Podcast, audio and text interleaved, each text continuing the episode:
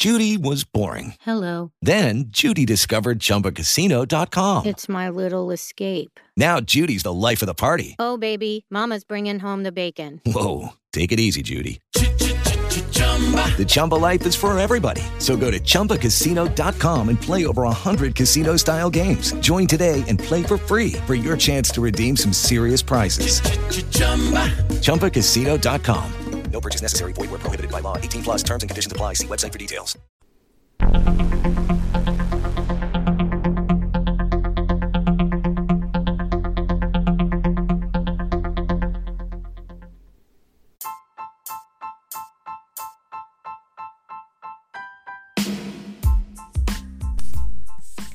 Buongiorno a tutti e benvenuti nella mia nuova rubrica Pillole dall'albero, in cui vi presenterò le novità Book on a Tree.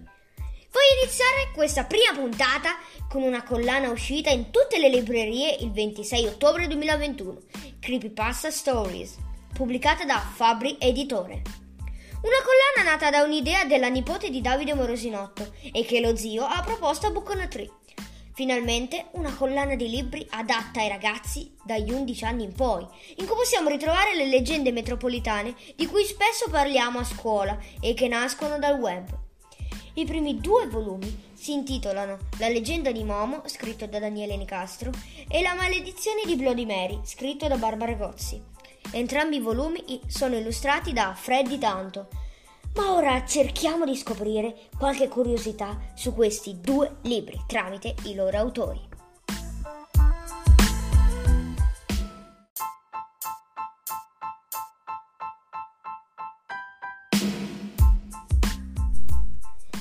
Barbara! Bloody Mary a volte viene rappresentata come un fantasma, altre come una strega. Nel tuo libro, Mary è una strega invocata da tre amici durante un rito. Quando hai deciso di scrivere questo libro? Che tipo di ricerche hai fatto? Cosa hai scoperto della vera Mary? Perché sembra che Mary sia realmente esistita e che sia stata sepolta viva per errore a 16 anni.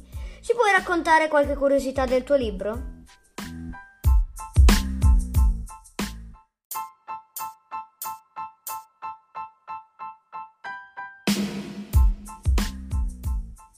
Ciao a tutti e grazie mille Null per queste domande.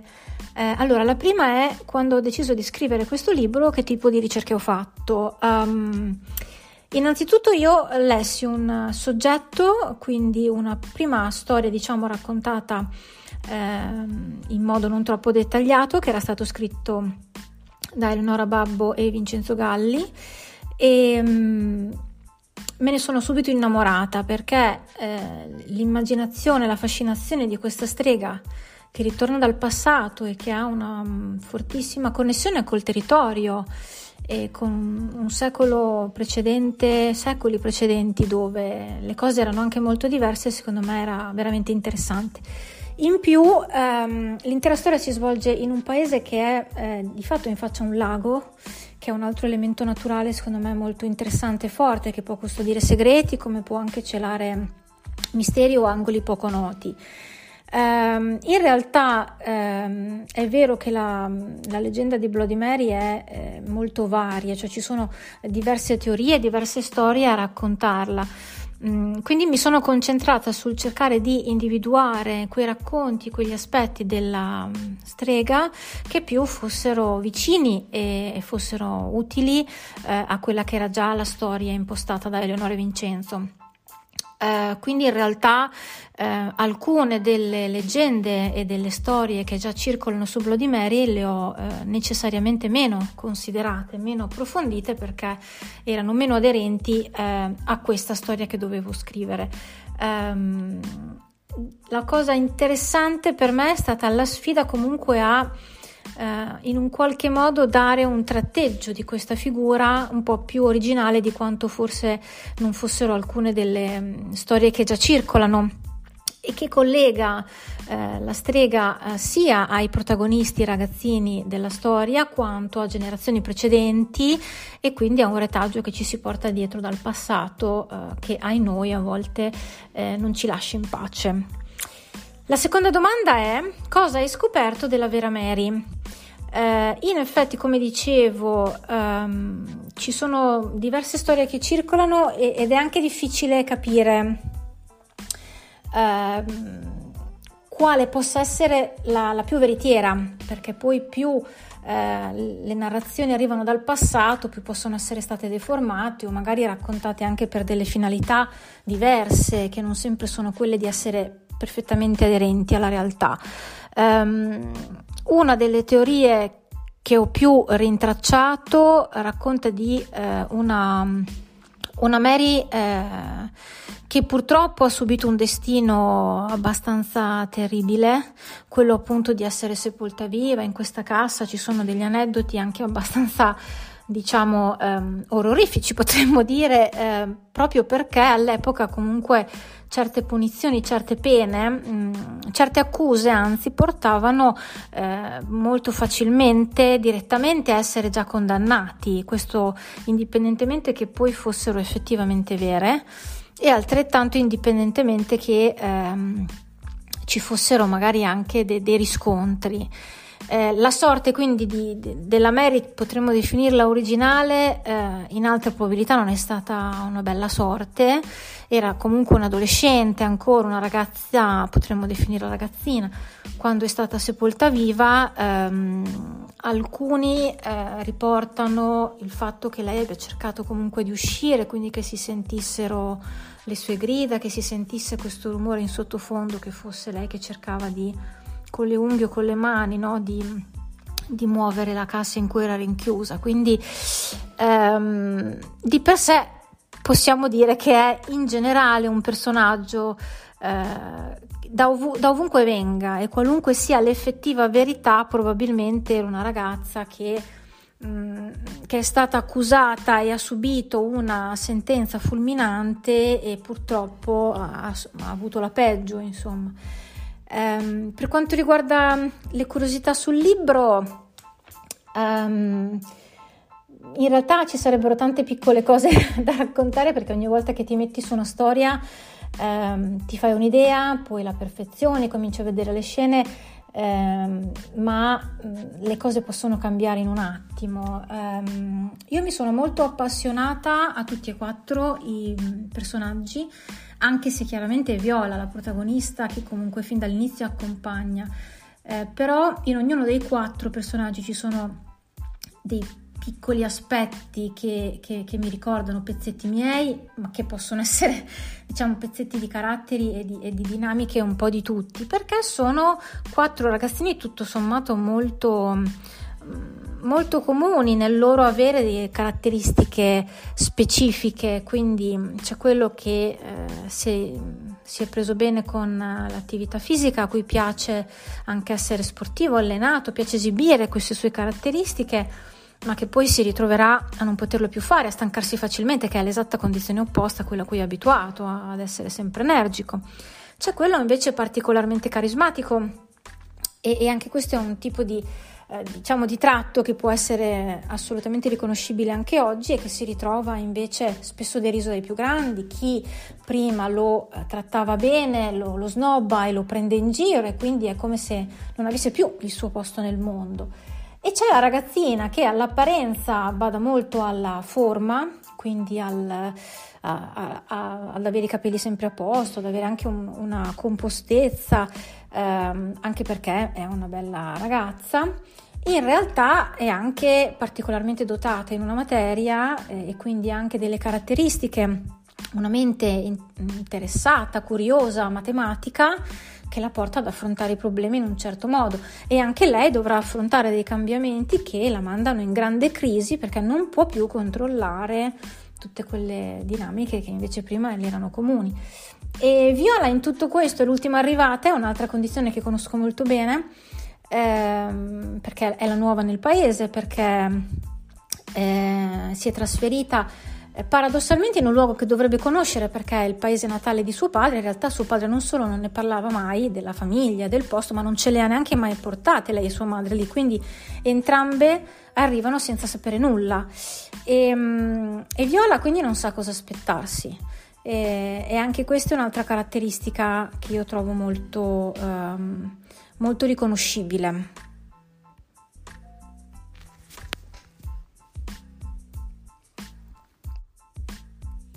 Un'altra curiosità eh, abbastanza singolare che mi ha fatto molto sorridere è stato che una volta finito la prima stesura, eh, ogni volta che passavo attorno o vicino a uno specchio o una superficie riflettente, avevo quel, quel, mm, quell'attimo di, diciamo, um, così, di, di stupore barra perplessità ed è stato molto buffo rendermi conto che la stessa storia a cui avevo lavorato in realtà era entrata un po' nel mio immaginario.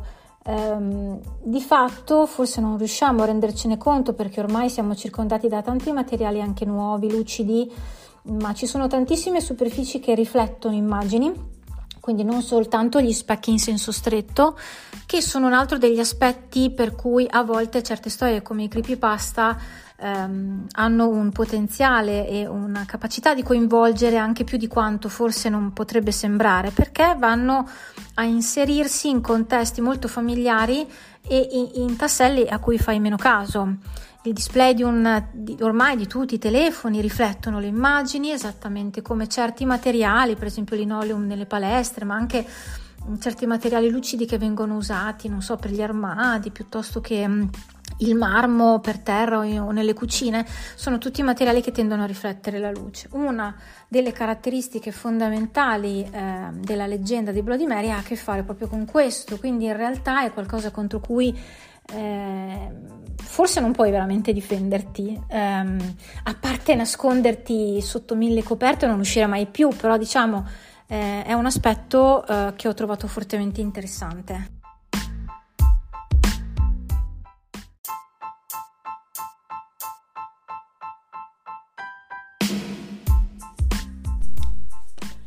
Daniele invece racconta la storia della terrificante Momo. Sono sicuro che ognuno di noi l'abbia sentita nominare almeno una volta a scuola. Io ne sentii parlare da alcuni miei compagni in terza elementare e ne sentii raccontare anche negli anni successivi. Daniele, com'è nata la leggenda di Momo? Perché Momo è così conosciuta?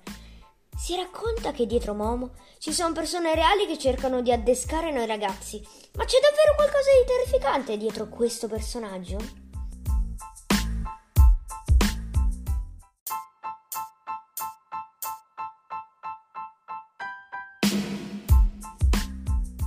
Ciao Null, allora probabilmente all'inizio è andata così. Qualcuno deve aver creato un account WhatsApp usando come immagine del profilo una foto pescata a caso su Instagram che ha poi opportunamente modificato, ritagliato per farla diventare quella che tutti conosciamo, cioè un volto col ghigno deformato e gli occhi fuori dalle orbite e i, capelli lunghi unti. Poi l'ha incollata in un post uh, creepy, cioè un post raccapricciante con una storia inquietante per mandarla ad altri account presi a caso e far nascere questa storia, questa leggenda metropolitana. Momo è così conosciuta per il fenomeno del copypasta, eh, significa che un blocco di testo viene copiato e incollato sulla rete dagli utenti e diffuso ovunque e in pochissimo tempo può diventare virale, soprattutto se ci attacchi anche una foto come quella di Momo. Per cui, ecco, creepypasta è proprio eh, un gioco di parole, significa copypasta con un tema horror creepy, raccapricciante. E in questo modo in pochi mesi il web si è popolato di storie eh, su Momo uomo, eh, video su YouTube, post nei forum, sui social e hanno cominciato a legarci dei fatti di cronaca nera accaduti soprattutto dei ragazzi ed ecco che nasce la leggenda metropolitana di Momo e ormai tutti la conoscono. Beh, come sai anche tu, Null, dietro la foto profilo di un account può nascondersi qualsiasi tipo di persona. Se la foto è di una ragazza, potrebbe esserci anche dietro un maschio o viceversa. E quindi può essere che in giro per il mondo qualche malintenzionato abbia sfruttato la leggenda metropolitana di Momo per eh, fare del male a qualcuno o per infastidire qualcuno nel web. Quel che è certo è che facendo come hanno fatto alcuni ragazzi e ragazze, cioè provando a chiamare addirittura il numero di Momo per vedere se parlava e chi c'era dall'altra parte, beh, il loro credito eh, si è prosciugato in un istante, perché è quello che succede quando si chiama un numero internazionale, ad esempio telefonando al Giappone dall'Italia. Quindi questo è sicuramente stato in tanti casi una truffa. Per il resto, l'idea di raccontare questa storia creepypasta arriva proprio dal fatto che non si sa chi c'è dall'altra parte del telefono, chi c'è dietro una foto profilo.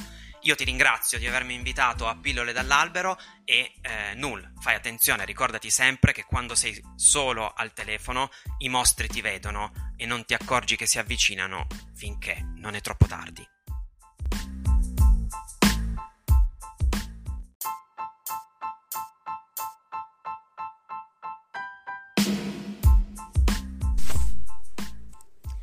Ringrazio Barbara e Daniele per essere stati con noi e per averci regalato qualche pillola su questi due libri. E ora vi lascio tre motivi per cui comprare questi libri. Le storie vi terranno incollati fino all'ultima pagina, si leggono velocemente e hanno una grafica davvero accattivante.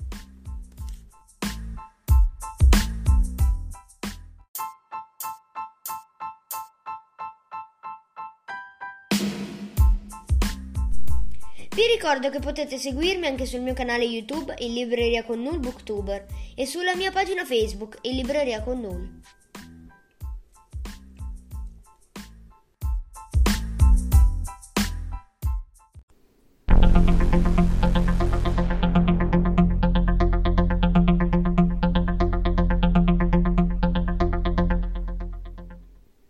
It is Ryan here and I have a question for you. What do you do when you win?